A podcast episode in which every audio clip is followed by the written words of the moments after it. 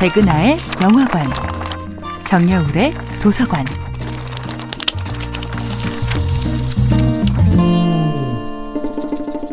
안녕하세요. 여러분과 아름답고 풍요로운 책 이야기를 나누고 있는 작가 정여울입니다. 이번 주에 만나볼 작품은 메리 셸리의 프랑켄슈타인입니다. 메리 셸리는 겨우 18살에 세계 최초의 SF 소설 프랑켄슈타인을 쓴 기념비적인 작가입니다. 하지만 그가 젊은 여성이었다는 사실은 작품의 위대성을 증명하는데 오히려 걸림돌이 됐습니다. 젊은 시절 위대한 시인 퍼시 셸리의 두 번째 아내로 더 많이 알려졌던 메리는 오랜 시간이 지나서야 SF 문학의 창시자로 인정받습니다. 글 쓰는 사람들이 항상 부딪히는 것은 비판적 평가라는 장애물입니다. 메리도 습작계에는 엄청난 비난에 부딪혔습니다. 이런 평가들은 메리를 가슴 아프게 하지만 결코 프랑켄슈타인의 내용을 바꾸지 못합니다. 악평에 상처받은 메리는 자신이 썼던 글을 태워버리기도 합니다.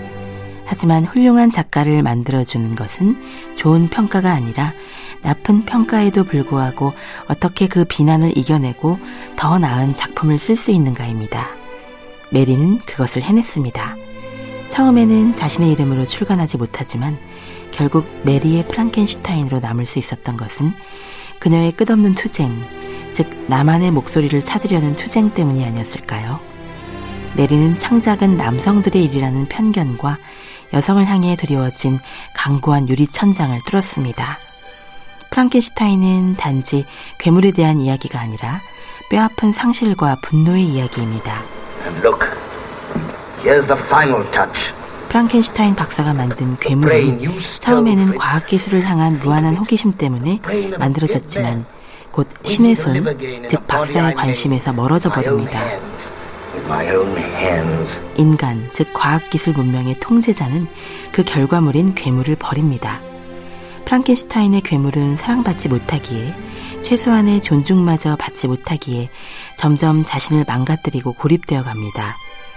가장 소중한 것, 즉 생명이 있는 존재로서 사랑받는 것, 존중받는 것을 잃어버린 존재의 고통, 그리고 가장 원하는 것을 결코 얻지 못한다는 사실을 마침내 깨달았을 때의 분노야말로 프랑켄슈타인의 진정한 원동력입니다.